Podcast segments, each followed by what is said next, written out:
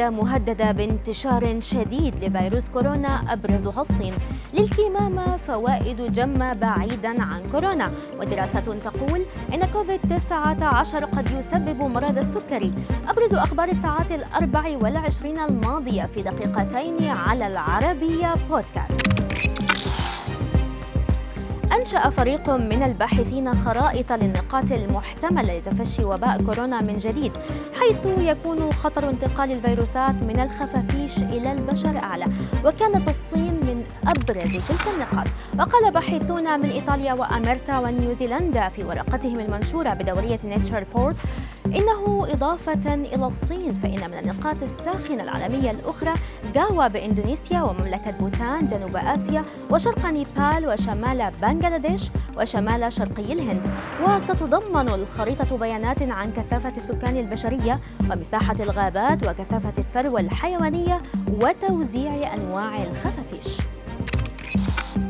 كشفت نتائج دراسة أوروبية جديدة أن التدابير المتخذة خلال جائحة كورونا قد تفيد المصابين بحساسية حبوب اللقاح أو كما تعرف أيضاً بحمى القش.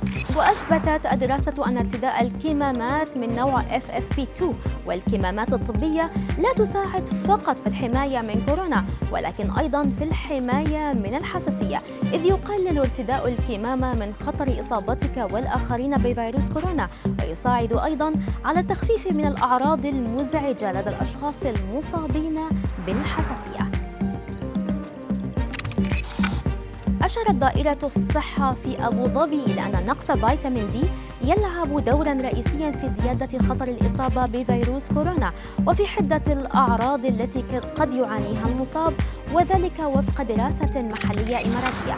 وأشارت الدراسة إلى أن نحو تسعة وخمسين بالمئة من المرضى الذين يعانون نقصاً حاداً في فيتامين دي تعرضوا لمضاعفات شديدة نتيجة لإصابتهم بكوفيد تسعة عشر.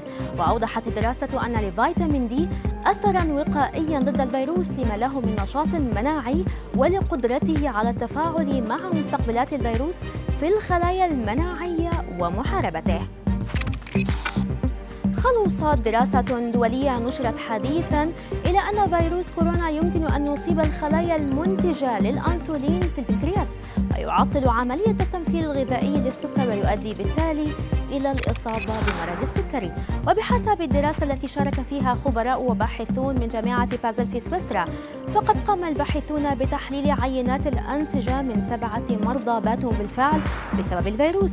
وقالت الجامعة في بيان صدر عنها إن الباحثين وجدوا أن الفيروس يمكن أن يسيطر على الخلايا المنتجة للأنسولين في البنكرياس.